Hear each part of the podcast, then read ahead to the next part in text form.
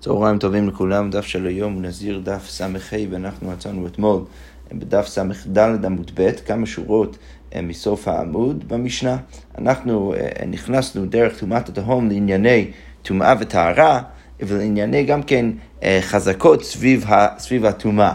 וכאן המשנה תמשיך עם שאלה אחרת שקשורה גם כן לשאלה של חזקה. השאלה שהמשנה עכשיו פותחת זה שאלה מה קורה אם אני מוצא מספר מסוים של מתים קבורים במקום מסוים, האם אני צריך, צריך להניח שהדבר הזה הוא באמת הופך להיות בית הקברות, ואנחנו נדבר על כל מיני נפקמינות של הדבר הזה, או האם אני מניח שאין פה שום בית הקברות, אני יכול להזיז את המתים כדי שיהיה יותר נוח לאנשים לעבור שם. אז המשנה אומר ככה, מוצא מת בתחילה, אם בן אדם מוצא מת בתחילה, מה הכוונה בתחילה? אז אנחנו רואים בגמרא שזה בא כדי למעט מקרה שכבר ידענו שהוא שם. בן אדם עכשיו מוצא מת, אף אחד אחר לא ידע שהוא שם, מושכב כדרכו, הוא, הוא, הוא, הוא שוכב כדרכו, כדרך בן אדם שקוברים אותו, אה, אמ, אז, אז, אז המשנה אומרת, מה הדין במקרה הזה? נוטלו ואת תפוסתו. אז, אז המשנה אומרת שהוא יכול לקחת את המת הזה, וגם כן את תפוסתו. עכשיו, מה זה תפוסתו? תפוסתו, אנחנו נראה בגמרא, זה איך שלא יהיה, אנחנו נתלבט מה בדיוק השיעור, אבל איך שלא יהיה זה העפר שמסביב למת, הוא צריך לקחת את המת עצמו וגם כן חלק מהעפר שמסביבו, ואז הוא יכול לשים אותו במקום אחר. כי למה? כי המשנה מניחה שכל עוד הוא מצא רק מת אחד, תכף אנחנו נראה שהדין אותו דבר גם כן לגבי שניים, אבל אם הוא מצא אחד או שניים מתים במקום מסוים, יכול להזיז אותם, להנחה היא שהם לא קנו את מקומם, אין פה שכונת אה, אה, קברות, אין פה בית קברות, ולכן אפשר להזיז אותם. אז, אז שוב, המשנה אומרת, המוצא מת בתחילה, מושכב כדרכו, נוט לו ואת תפוסתו. אוקיי, ממשיכה המשנה ואומרת, שניים, אם הוא מצא שני מתים, אז נוטלן ואת תפוסתם יכול לקחת גם אותם, ואת תפוסתם להזיז אותם במקום אחר. אבל המשנה אומרת, אם מצא שלושה, אז המשנה אומרת שאם הוא מצא שלושה מתים, אם יש בין זה לזה מדלת עמוד ועד שמונה, עכשיו, המפרשים קצת מתלבטים מה בדיוק הכוונה כאן, אבל איך שלא יהיה, גם רש"י וגם תוספות אה, הם, הם באים ומסבירים שמדובר כאן על השיעור של בית הקברות.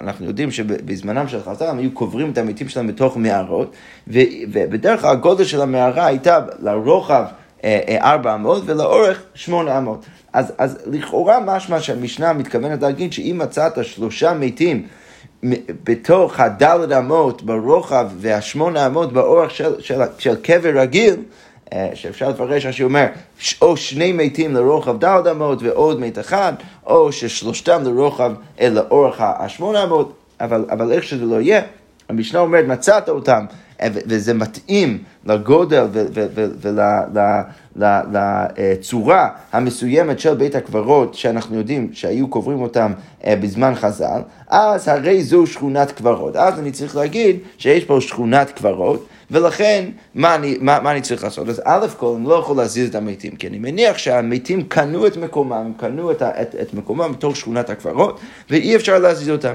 ולא רק זה, אלא שהמשנה ממשיכה ואומרת, בודק הימנו ולהלן עשרים אמה, אז אתה צריך גם כן לבדוק מהמתים האלו ולהלן עשרים אמה. למה? כי יכול להיות שעכשיו אה, אולי צריך להניח שיש פה הרבה יותר מתים ממה שידעתי, ולכן אני צריך עכשיו לבדוק סביב כל המתים האלו. אוקיי, מצא אחר בסוף עשרים אמה, אז אם מצאת מת אחר בסוף עשרים אמה, למרות, כפי שאנחנו נראה עוד, עוד, בעוד, בעוד שנייה בהמשך המשנה, למרות שאם הייתי מוצא רק את המת הזה, הייתי יכול להזיז אותו, עכשיו בגלל שהוא תוך עשרים אמה מהשכונת קברות שעכשיו קבעתי, אז אה, מה אני צריך לעשות? אז בודק ממנו לא על עשרים אמה, אז לא רק שאני לא יכול להזיז אותו, אלא גם כן אני צריך לבדוק ממנו עוד עשרים אמה.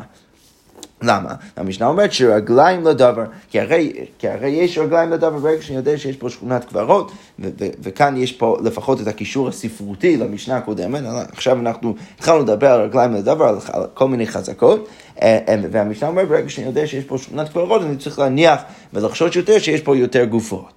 עכשיו, המשנה רק מסבירה לי, מה, מה הייתי עושה אחרת, שאילו תחילה מצאו נוט לו ותפוסתו, כי אם הייתי מוצא אותו בתחילה, את המת הזה, אה, אה, אה, שהוא שם לבד, אז הייתי יכול להזיז אותו. עכשיו שמצאתי שכונת קברות ואני בדקתי משם עוד עשרים אמה ומצאתי עוד מת, אז לא יכול, לא רק שאני לא יכול להזיז אותו, אלא, צריך, אלא אני צריך גם כן לבדוק עוד עשרים אמה מהמת הזה. אוקיי, אז עכשיו רב יהודה והגמרא ייכנס קצת לתוך ניסוח המשנה וננסה לדייק כל מיני דברים ממה שהמשנה אמרה. אז הגמרא אומר כך, אמר רב יהודה, מצה, אז זה שכתוב מצה או המוצא מת במשנה, מה זה בא ללמד אותי? פירט למצוי, זה בא למעט את המצוי. שכל מה שאנחנו אמרנו במשנה זה רק במתים שאנחנו לא ידענו מהם, אבל מתים שידענו מהם, אז ידענו מהם, ולכן שמה, אה, אה, שמה אנחנו לא, לא, לא, לא נלך לפי אותם הכללים. ואנחנו נסביר את זה תכף בהמשך הגמרא. אוקיי, מת, אז, אז כתוב במשנה, מוצא מת. עכשיו, מה, מה מת בא ללמד אותי? פירט להרוג. אז זה ממעט בן אדם הרוג. אז צריך, אז המשנה אומרת, או הגמרא אומרת, שמה שאנחנו אמורים להבין מהמשנה, זה שמדובר דווקא על אנשים קבורים, מתים קבורים, שמתו כדרכם, אבל בן אדם שסתם זרוק והרוג אה, במקום מסוים, אז שמה לא צריך לחשוש לשכונת קברות. אוקיי, מושכב, מה זה בא למד אותי? ככה היה כתוב במשנה, פירט לא יושב, זה בא וממעט בן אדם שיושב. כדרכו, אז אמרנו במשנה מושכב כדרכו, מה זה מלמד אותי? פירט לשראשו מונח בין ירחותיו. עכשיו, לכאורה, אנחנו נראה, נ, נ, נראה את זה מנוסח קצת אחרת, עוד שנייה בגמרא, אבל לכאורה המשנה, המשנה בעצם, לפי הגמרא, באה ללמד אותנו שצריך להיות מישהו שמושכב כדרכו, קבור כדרכו, לא בן אדם הרוג, לא בן אדם שסתם זרוק, ואז אפשר להכריע שיש פה שכונת קברות.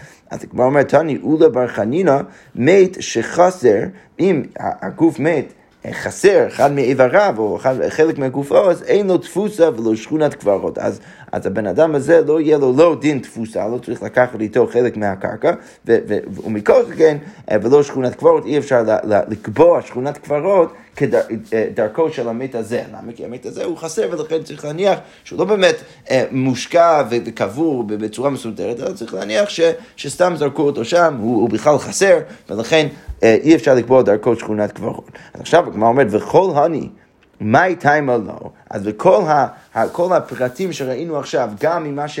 למדנו מהמשנה וגם האמירה כאן של אולה בר חנינא, שכל זה בעצם אה, אה, שם את, ה, את הדין של שכונת קברות בתוך הקשר מאוד מאוד מאוד ספציפי, אז למה בכל שאר המקרים אנחנו לא נקבע שכונת קברות? אז הגמרא אומרת, אמרינא דילמה עובד כוכבים, כי יכול להיות שבן אדם הוא בכלל גוי.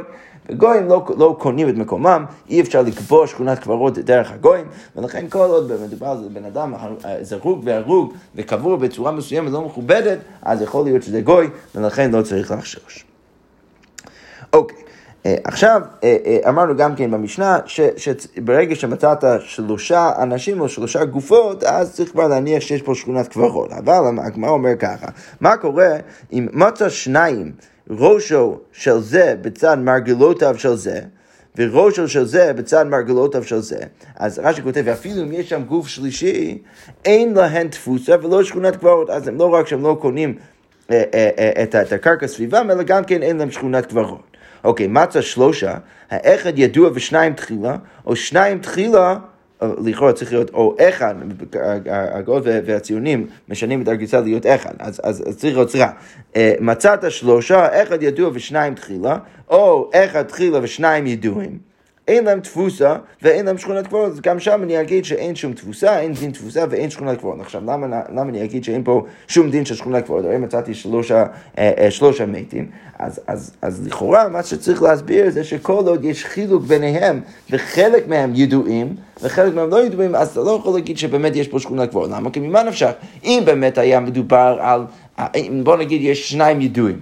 אז, אז השניים היהודים האלו, אז אנחנו יודעים שקברנו אותם שם. עכשיו, אם באמת היינו כבר יודעים שיש פה שכונת קברות, ולכן היינו אה, אה, קוברים פה אה, גוף שלישי, בנוסף לעוד שניים, אז היינו יודעים גם, גם מהשלישי, ואז היינו יכולים להגיד שיש פה באמת שכונת קברות. מצד שני, אם באמת היינו רוצ, רוצים להגיד שיש פה איזו שכונת קברות שלא ידענו מזה, ויש פה איזושהי הפתעה, אז לא היינו יודעים משניים הראשונים, ולכן יוצא שברגע שיש איזשהו ערבוב, שאצל חלק מה, מהגופות אנחנו יודעים ואצל חלק מהם אנחנו לא, אז ברור שאין פה איזושהי שכונת קברות שקברו אותם ביחד, ולכן הם לא קונים את מקומם.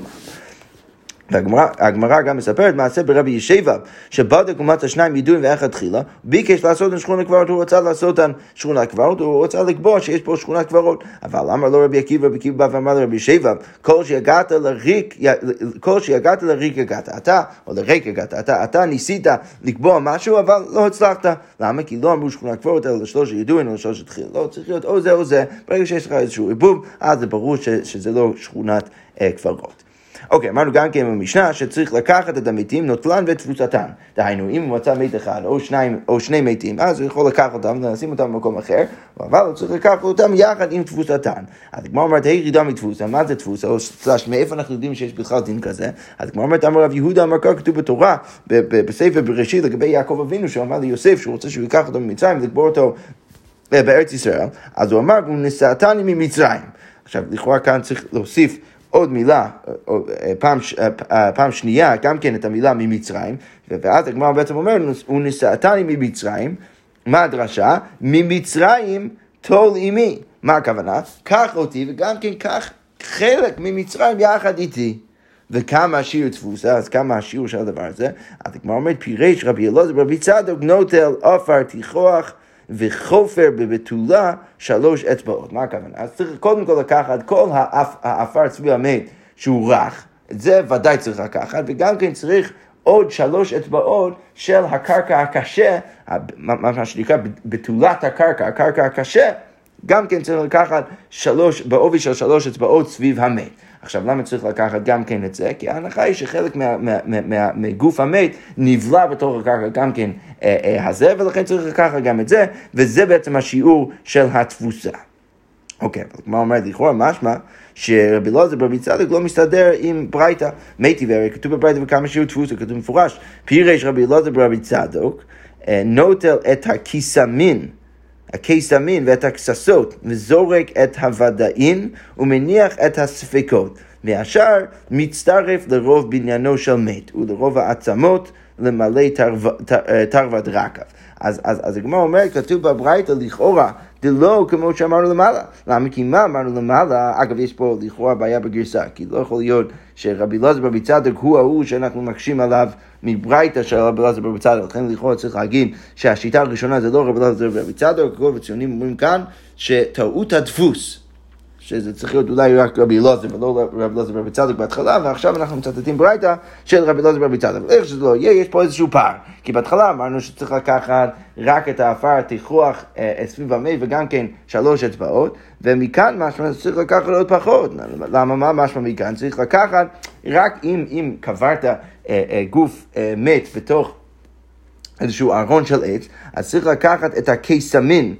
אה, של, את, את הקיסמים של, ה, אה, של הארון ש, שנכנסו לתוך הקרקע, אותם צריך לקחת, ואת הכססות גם כן, אה, ואת הכססות, אז רש"י כותב, מה זה כססות? קוזזות של אדמה שנדבקו מן הדם או מן המועל. אז, אז, אז גם כן, אם יש איזשהו חלק מהעפר שהוא נהיה אה, אה, כמו איזשהו כדור קטן, אה, אה, אה, אה, ונהיה איזשהו גוש, מה, מהגוף המאיר, אז גם את זה צריך לקחת, וזורק את הוודאין ומניח את הספקות, וצריך לזרוק את מה שוודאי לא חלק, ולקחת מה, מה, מה שכן אולי חלק מהגוף, והשאר מצטרף לרוב בניין של מת, לרוב העצמות, למלא תרווד רק. בסדר, לא ניכנס פה לשיעורים, יש פה איזשהו דיון אחר, מה מצטרף לשיעור טומאה.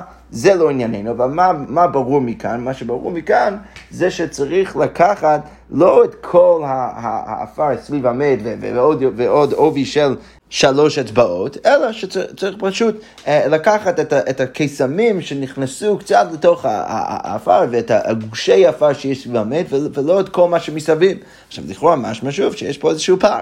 אז כמו אומרת חינמי זה לא כזה קשה, לכן באמת השיטה הזאת כן כן, לא מסתדרת עם מה שאמרנו בהתחלה, אבל הוא דאמר כי הייתנה, אבל רבי אלעזר למעלה לכאורה משמע שהוא אמר כמו התנא בברייתא הבאה. התנא כתוב מפורש בברייתא, וכמה שיעור תפוסה, אז מה נחשב אה, כשיעור של התפוסה, אמר רבי יוחנן משום בן עזאי, נוטל עפר תיכוח וחופר בבתולה שלוש אצבעות, בדיוק כמו שאמרנו למעלה, לכן אפשר להגיד שיש פה איזושהי מחלוקת תנאים סביב איך בדיוק אה, להבין את שיעור התפוסה.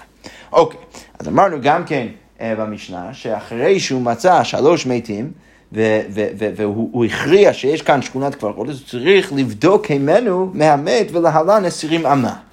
עכשיו, הגמרא אומרת, אמר רבא, בדק ופנה, בדק ופנה, בדק ואשכח. עכשיו, מה קורה? אנחנו כל מה שאמרנו שהוא, שהוא הכריע שיש כאן שכונת קברות זה מקרה שהוא מצא שלוש מתים. אבל מה קורה אם כל פעם ופעם הוא פנה את המת? עכשיו יש פה שאלה, הרב בא ואומר, מה קורה? הוא מצא מת ראשון. בש... עכשיו, בשלב הזה הוא לא יודע שהוא ימצא עוד שני מתים. ולכן מה? לכן ברור שמותר לו לפ... לפנות את המת כאן. אז מה קורה אבל אם זה קרה שלוש פעמים, או, או שבעצם הוא, הוא, פעמיים זה קרה, זה קרה, ואז הוא מצא את הגוף השלישי. הרב בא ואומר, מה קורה במקרה הזה? הוא בדק, הוא פנה את המת הראשון, בדק ופנה את המת השני, בדק ואשכח, ואז הוא בדק ומצא מת שלישי. אז במקרה כזה רב אומר, לא היי מפני לגבי הנח, סליחה, לא היי מפני לגבי הנח תרי, ולא הני תרי לגבי האחד. אז הרב אומר, אתה לא יכול להזיז את שניהם, אתה לא יכול להביא את, את, את, את השניים לגבי האחד, למה? כי בסוף, או, או, או לפחות אתה לא צריך, למה? כי, כי, כי בסוף אין פה שכונת קברות. כי, כי למה? כי הוא לא מצא שלוש קברות ביחד, הוא מצא אחד, פנה אותו, שני, פנה אותו, ולכן... לא, אי אפשר להגיד שיש פה באמת שכונת קברות, ולכן אתה לא צריך להביא את השניים לגבי האחד, ואת האחד הזה אי אפשר להביא לגבי הנח תרי, כי בסוף, מה, הדין? בסוף אתה יודע שבהתחלה הוא כן אולי היה שם בתוך איזושהי שכונת קברות, ולכן אי אפשר להזיז אותו. אז, שוב, רבא בא ואומר ש... יש פה איזשהו סיבוך, כי מצד אחד אתה יודע שיש פה שכונת קברות, מצד שני אתה כבר פינית חלק מהמתים. אז רבא אומר, אתה לא צריך להחזיר אותם, אתה גם כן לא יכול לקחת את האחד לגבי הנחצ'רי. אוקיי, והגמרא אומרת, איגא דמי, יש עוד וריאציה של רבא, אמר רבא, כיוון שניתנה רשות לפנות, מפנה להון. אז רבא בא ואומר שברגע שיש לך אפשרות לפנות, כי כבר פינית את הראשון והשני, אז גם את השלישי לכאורה אתה יכול לפנות, אבל הגמרא אומרת בווריאציה הזאת, רגע, אולי שווינו שכונת קברות, לכאורה צריך להפוך את זה להיות שכונת קברות, כי בסוף מצא שלוש מתים שם, אז הגמרא אומרת, אמר ריש לקיש, אילו מצאו ותיארו ארץ ישראל. מה הכוונה אילו מצאו? הכוונה היא ש, שהם מצאו איזשהו דרך לטהר את ארץ ישראל. הרי בסוף אנחנו רוצים אה, לקבוע כמה שיותר פחות בתי קברות בארץ ישראל. אנחנו לא רוצים שיהיה בכל ארץ ישראל טומאה אה, בכל, בכל מקום ומקום. ולכן ברגע שיש לנו איזושהי אפשרות ופתח להשתמש באיזשהו מנגנון כדי להזיז את, את המת השלישי ולא לקבוע שם שכונת קברות, אז אנחנו נלך על זה, ולכן, ולכן רב בא ואומר ש, ש, שאפשר לפנות גם את השלישי. אוקיי, אה, עכשיו הגמרא אומר ככה, בדק מעצם אמה ולא מצא. אז, אז, אז הגמרא אומרת, מה קורה אם הוא בדק מעצם אמה ולא מצא שום גוף מת שם? מהי? הגמרא שואלת עכשיו, מה, מה הוא צריך לעשות? האם הוא צריך להניח שיש שם עדיין אה, טומאה, אה, או האם הוא יכול עכשיו להניח שהכל בסדר גמור. אז הגמרא אומרת, אה, אה, אמר רב מנשיה בר רב ירמיה אמר רב שכונת קברות. אז, אז הגמרא אומרת, לכאורה, שהייתה הווה אמינא להגיד שמה, ברגע שלא מצאתי עוד מת עשרים אמה משלושת המתים בהתחלה, אז מה הייתי אולי צריך להניח? אז אולי הייתי צריך להניח שאין פה באמת שכונת קברות, כי אין פה עוד מת, יש פה רק שלוש מתים, ולכן אין פה עוד מת. או לחלופין, מה אולי הייתי יכול להגיד? בסדר, לא מצאתי גוף מי, עשרים אמה משלושת המתים, אבל אולי צריך שהכל יהיה עכשיו שכונת קברות. למה? כי אני לא יודע איפה הוא הגבול. הדגמר אומרת, לא, רב בא ואומר שבמקרה כזה, מה אני אומר? אני אומר שיש שכונת קברות בשלושת המתים, כי כמובן אי אפשר את זה לדחות, אבל אני לא מרחיב את זה יותר מזה, אני, אני משאיר את זה רק שם ולא יותר מזה, כי ברגע שלא מצאתי עוד מת, אז, אז אין סיבה להרחיב את זה יותר מדי. אז כמו אומרת, מה איתה? למה שאנחנו נגיד דבר כזה, ולצמצם בעצם את הטומאה לתוך שכונת הקברות המצומצמת ולא להרחיב את זה? אז כמו אומרת, אמר יש לקיש, אילמצו ותיארו את ארץ ישראל, בדיוק כמו שאמרנו גם כן בסוגיה הקודמת. אוקיי. עכשיו הגמרא ממשיכה עם, עם, עם עוד ענייני טומאה וטהרה, ושוב אנחנו עדיין בתוך ההקשר של חזקות. אז הגמרא אומר, אה, סליחה, אז המשנה אומר ככה, כל ספק נגעים בתחילה טהור, עד שלא נזקק לטומאה. מי שנזקק לטומאה, ספקו טמא. אז, אז, אז, אז כאן אנחנו נכנסים עכשיו לשאלה של, של uh, צרת. השאלה היא מתי אנחנו קובעים שיש לבן אדם איזשהו סוג של, אה, של צרת. ומה שהמשנה אומרת בגדול, אז שוב, מחוץ למקרה עצמו, אנחנו ניכנס עוד שנייה לתוספות שיסבירו לנו מה בדיוק המקרה, אבל מה שהמשנה אומרת בגדול זה שברגע שיש לך ספק נגעים, אז עכשיו הדרך להכריע את הספק זה יהיה דרך החזקה. אם הבן אדם עוד לא טמא, ואנחנו בכלל לא טימנו אותו אי פעם, אז יוצא שהספק עדיין יהיה טהור. כי, כי יש לו חזקת טהור, חזקת טהרה, ולכן אנחנו נשאיר אותו במצב סטטוס של טהרה, ולא נעביר אותו לסטטוס של טומאה. אבל אם הוא כבר טמא, ברגע שיש פה עוד ספק, אז אנחנו נגיד שהוא, שהוא, שהוא ממשיך להיות טמא. עכשיו, בואו בוא ניכנס רק, נסתכל בתוספות, כדי להבין מה, מה בדיוק המקרה. אז, אה, אה, אז, אה, אז התוספות מסבירים שבמסכת נגעים הם מסבירים את המקרה ככה, כיצד? שניים שבאו אצל כהן, אז אם יש שני אנשים שהגיעו אצל הכהן, אצל שניהם יש איזשהו משהו בגוף שנראה כאילו, או כמו שהוא יכול להיות צרה. אז, אז תוצאות אומרים, מה אמרנו שם במשנה? אז שניהם הגיעו אצל כהן, בזה בהרת כגריס, ובזה בהרת כסלע. אז אחד מהם יש בו, יש בו איזשהו בהרת, איזשהו חלק מה, מהאור שלו הפך להיות לבן. אה, אה, בגודל של גריס, שזה יותר קטן, ובאחד מהם בהרת כסלע. עכשיו, לסוף שבוע, עכשיו, מה, מה הכהן צריך לעשות? הוא צריך להסגיר כל אחד מהם כדי לראות מה יקרה.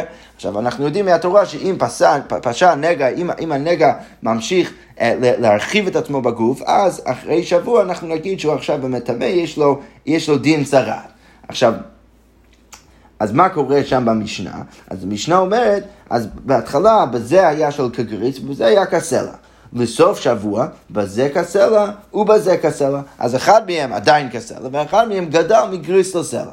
אבל מה? אינו יודע איזה מהן פסע הטהור. אה, אה, איזה, איזה מהם פסע? אתה לא יודע איזה מהם הוא, הוא הנגע שבאמת עכשיו הפך להיות אה, יותר, יותר גדול, ולכן אני אומר טהור. עכשיו, זה, זה מתייחס כמובן למקרה שבו יש לשניהם חזקת טהרה, ולכן אני לא מטמא אף אחד מהם. למה? כי אני יודע שאחד מהם אה, הוא עדיין טהור, כי אחד מהם הנגע שלו היה... אה, היה לפני כן בגודל של, של, של כסל, וזה עדיין כסל, ולכן הוא טהור, והשני הוא, הוא אמנם טמא, כי זה גדל מגריס לסל, אבל אני לא יודע איזה מהם, ולכן כל עוד יש להם חזקת טהרה, אני עדיין אומר שהם טהורים. מה המקרה אבל ההפוך, שבו אני אומר שיש להם חזקת טומאה, ולכן אני בא ואומר שהם עדיין טמאים, אז, אז תוספות, אה, תוספות מסביר, מי שנזקק לטומאה, תוספות ממשיך ומסביר, הלטו מפרש, כיצד, מה בדיוק המקרה? שניים באו אצל, כהן, השניים עדיין מגיעים לכהן, בזה כסל ובזה כגריס. אז, אז, אז בזה היה בגודל של סל, ובזה כגריס. לסוף שבוע, בזה כסל ועוד, ובזה כסל ועוד, שניהם, אה, אה, אצל שניהם אפשר להגיד ממה נפשך שה, שה, שהנגע שלהם גדל. ולכן עכשיו אני בא ואומר ששניהם טמאים. עכשיו, אה, לסוף, מה קורה? בזה ובזה קצר. לסוף הם חוזרים לכהן והם רואים שאצל כל אחד מהם אה, אה, הגודל הוא כסלע. ועכשיו אני צריך לשאול, אני צריך לשאול את עצמי את השאלה הבאה. אני יודע שאצל אחד מהם בהתחלה הגודל היה כגריס, ובאחד מהם היה כסלע. עכשיו, ההוא שעכשיו חזר להיות כמו סלע, אז הוא לכאורה אמור להיות טהור, אבל הוא שבתחילה הגודל של, של, של הנגר שלו היה בגודל של גריס, אז, אז הוא, צריך, הוא צריך להיות עדיין טמא. עכשיו, בגלל שאני לא יודע, אז כאן המשנה תגיד ששניהם עדיין טמאים. למה? כי עכשיו יש להם חזקת טומאה. את שניהם אני טימאתי. או כהן טימא אותם. ולכן עכשיו, ברגע שיש ספק, אני, אני בא, ואומר שהם עדיין טמאים, וזה בעצם דוגמה למקרה שמי שנזקק לטומאה, ספק הוא טמא. אוקיי, עכשיו על כל רקע זה הגמרא שורת השאלה הבאה. מנהל אני מאיפה אני יודע בכלל ש, שאני תמיד הולך לפי החזקה. אז הגמרא אומרת, אמר רב יהודה אמר רב אמר כתוב בתורה לטהרו לטמאו. מה זה מלמד אותי? אה, אה, הואיל פתח בו הכתוב בטהרת תחילה. ברגע שאני רואה שהפסוק התחיל עם הטהרה, אז אני יכול להגיד שכל עוד יש לו חזקת טהרה, אז אני עדיין מטהר אותו. מה אומרת, רגע, יחי, אפילו מי שנזקק לאותו מנמי, אז רגע, אבל אם אתה רוצה להגיד ככה, אה, יש איזושהי עדיפות לטהרה מאשר את הטומאה, אז בוא נגיד שאפילו במקרה שהוא נזקק לטומאה, גם שם אני אגיד שמה? ספקו טהור, למה שאתה לא תגיד את זה? אז כמו אומרת, אלה נחינמי, באמת, שם אנחנו תמיד הולכים לפי החזקה, ואם יש לו חזקת טומאה, אז אנחנו נגיד שהוא טמא וזה לא קשור לפסוק. אז מתי אמר אה, אה, רב יהודה בשם רב את מה שהוא אמר עכשיו מהפסוק? אלא כי איתמא דרב יהודה אמר רבא, האיתמא הוא אמר את זה בהקשר קצת אחר. אם בהרת קדמה לשיער לבן, טמא, ואם שיער לבן קדמה לבהרת טהור. אז כאן יש איזושהי הכרעה של, של המשנה, שאם הבהרת, האור הלבן, היה לפני שהשיער הפך להיות לבן, אז אני בא ואומר שהוא טמא, יש פה באמת נגע טהרה. אבל אם זה היה הפוך, אם השיער לבן היה לבן לפני הבהרת, אז הוא טהור. אבל בספק, מה אני אגיד? ספק טמא, תנקם בא ואומר שהוא טמא, ורבי יהושע אומר, או רבי יהושע אמר כיהה. עכשיו השאלה, הנוסח של כיהה זה נוסח של, של להכריע, אבל השאלה היא לאיזה צד הוא הכריע. אז הגמרא אומרת, מה כיהה? אמר רב יהודה כיהה וטהור, צריך להגיד שכיהה וטהור, שרבי יהושע הכריע וטיהר. הגמרא אומרת, ודילמה כיהה וטמא, אה, איך אתה יכול לראות כך בטוח? אולי הוא טימא.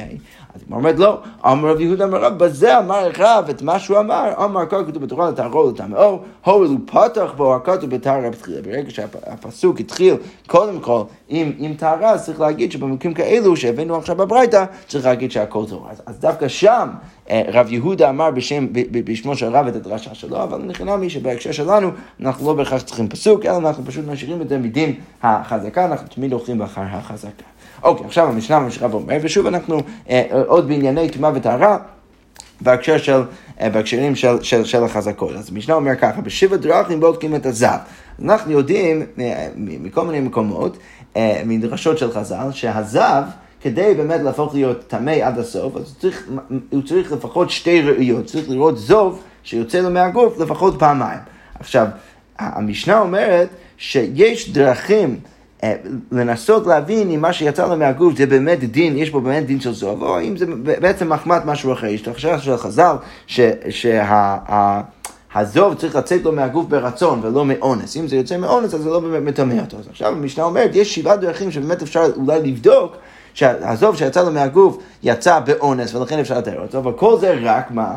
כל זה רק בהקשר שאנחנו עדיין לא טימנו אותו, וכל עוד הוא כבר טמא אז אי אפשר להגיד את זה. אז המשנה אומר ככה, בשבע דרכים בודקים את הזב עד שלא נזקק לזיווה. זה כל זה לפני שהוא באמת נזקק לזיווה, עד, עד שאנחנו לא נכריע שהוא באמת, אה, אה שהוא באמת בעל, בעל זיווה. אז איך אפשר לבדוק אותו? במאכל ובמשתה. אולי הוא אכל או שתה יותר מדי וזה גרם לו להוציא זוב מהגוף, במסה ובקפיצה הוא עושה איזה משהו פיזי שגרם לו זה, בחולי ובמרה ובהרהור, הוא, הוא ראה איזשהו שד או משהו מפחיד, או הרהור, ראה אה, אה, משהו שגרם לו להרהר בעניין, בעניינים המיניים, מכל הדברים האלו, אז אנחנו יכולים אולי לבדוק. אבל שוב, כל זה רק עד שלא נזקק לזיווה. אבל המשנה אומרת, מי שנזקק לזיווה, ברגע שהוא, שהוא כבר נזקק לזיווה, ואנחנו כבר יודעים שהוא טמא, אז כבר אי אפשר לבדוק את כל הדרכים האלה. אין בודקים אותו. למה? כי יש פה איזשהו, איזשהו חזקה. אונסו וספקו ושכבת זרו טמאים שרגליים לדבר. אנחנו נגיד שאפילו מה שיצא לו מהאונס, והוא מספק, ושכבת זרו, כל הדברים האלו אנחנו נגיד שהם טמאים, כי הרי יש כאן אה, רגליים לדבר. ממשיכה המשנה ואומרת, בהקשר אחר לגמרי, המכה את חברו. אז בן אדם היכה את חברו ועמדוהו למיתה ובאמת חשבו שהוא ימות מזה. אבל מה קרה אחרי זה? והקל ממה שהיה. אבל המצב נהיה יותר קל. ואז מה קרה? לאחר מכאן הכביד במת, אז הוא באמת... הוא באמת נפטר. אז עכשיו השאלה אם צריך לחייב את ההוא שהיכה אותו בהתחלה. הרי יש פה איזה משהו מסובך, כי מצד אחד הוא היכה אותו, וחשבו שזה מכה שיכולה באמת, באמת להרוג אותו, מצד שני הוא נהיה יותר טוב באמצע. אז עכשיו המשנה אומרת חייב, תנא קמא ואומר במקרה כזה, בעל המכה חייב. אבל רבי נחמי אומר פטור של רגליים לדבר. יש פה רגליים לדבר לזה שזה לא באמת קשור למכה שלו, למה? כי הוא נהיה יותר בריא באמצע ולכן אולי אפשר להגיד שהוא פטור.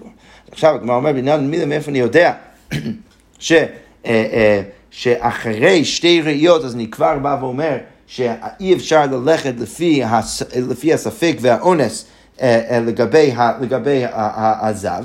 אז הגמרא אומרת, אמר רבי נתן, אמר קרעי, כתוב בתורה, ועזב את זובו. עכשיו כתוב בפסוק השלם, והדבר בנייתה ועזב את זובו לזכר ולנקבה. עכשיו, מה משמע מזה? עזב את זובו, הגמרא דורשת, לראייה שלישית יתקש לנקבה. מה הכוונה? כתוב בתורה, והדבר בנייתה ועזב את זובו. עכשיו, כתוב זב את זובו. עכשיו, מה משמע משם? שיש פה כבר שתי ראיות, זב את זובו. ובראייה השלישית, מה אני כבר אומר? אני כבר אומר לזכר לנקבה, אני כבר אומר שהוא כמו נקבה. עכשיו, מה, מה הרלוונטיות לזה שאני עושה הקש, מקיש בין. הזכר והנקבה, כי אנחנו יודעים שהדין אצל הנקבה לא כמו הדין אצל הזכר. אצל הזכר אני בא ואומר שמה שיוצא לי מהגוף באונס לא, לא מטמא אותו. אבל לגבי הנקבה אני לא אומר את זה. ולכן מה אני דורש בעצם מהפסוק? אני דורש שכבר מהראייה השלישית אני אומר שהדין של הזהב, של הזכר הוא כמו הדין של הנקבה, בזה שאפילו אם זה יצא באונס אני עדיין מטמא. עכשיו למה אני אומר את כל זה? כמו שאמרנו במשנה שיש רגליים לדבר, שיש פה איזושהי חזקה שהוא כבר טמא. יפה. אבל מה אומרת, רגע, ועתניא, הרי כתוב בברייתר, רבי אלעזר אומר, בשלישית בודקין אותו, ברביעית אין בודקין אותו, הרי יש איזשהו פער בין המשנה ומה שדרשנו עכשיו, לבין מה שכתוב בברייתר, כתוב במפורש בברייתר, בשם רבי אלעזר, אפילו בראייה השלישית אני עדיין בודק אם זה יצא באונס, אני רק לא בודק את זה בראייה הרביעית. אז, אז איך אפשר, אה, אה, אה, איך אפשר להבין את הפער בין הברייתא לבין המשנה? אז כמו אומרת, אלא בעתים כמפלגי, צריך להגיד שיש מחלוקת התנאים באיך לדרוש את המילה עת. הרי כתוב, ועזב עת זובו, האם אני מחשיב את העת כעוד ראייה או לא? אז כמו אומרת, רבי אליעזר דריש עתים, הוא דורש עתים, ולכן יוצא, עזב עת זובו. צריך שלוש ראיות עד שאני לא אגיד שהזכר כמו הנקבה, רק רק בראייה הרביעית אני אגיד שספקו טמא, אבל רבנו לא דרשי עתים, אבל חכמים לא דורשים עתים. ולכן הם משאירים את זה רק בשתי ראיות, וכבר בראייה השלישית אני אומר שאיתקש לנקבה, שה, שהזכר אה, אה, אה, הוקש לנקבה, ואני יכול להגיד ש, שספקו טמא. יפה. אז אנחנו נעצור כאן ונמשיך מחר בעזרת השם עם המשך הסוגיות. שכוייח.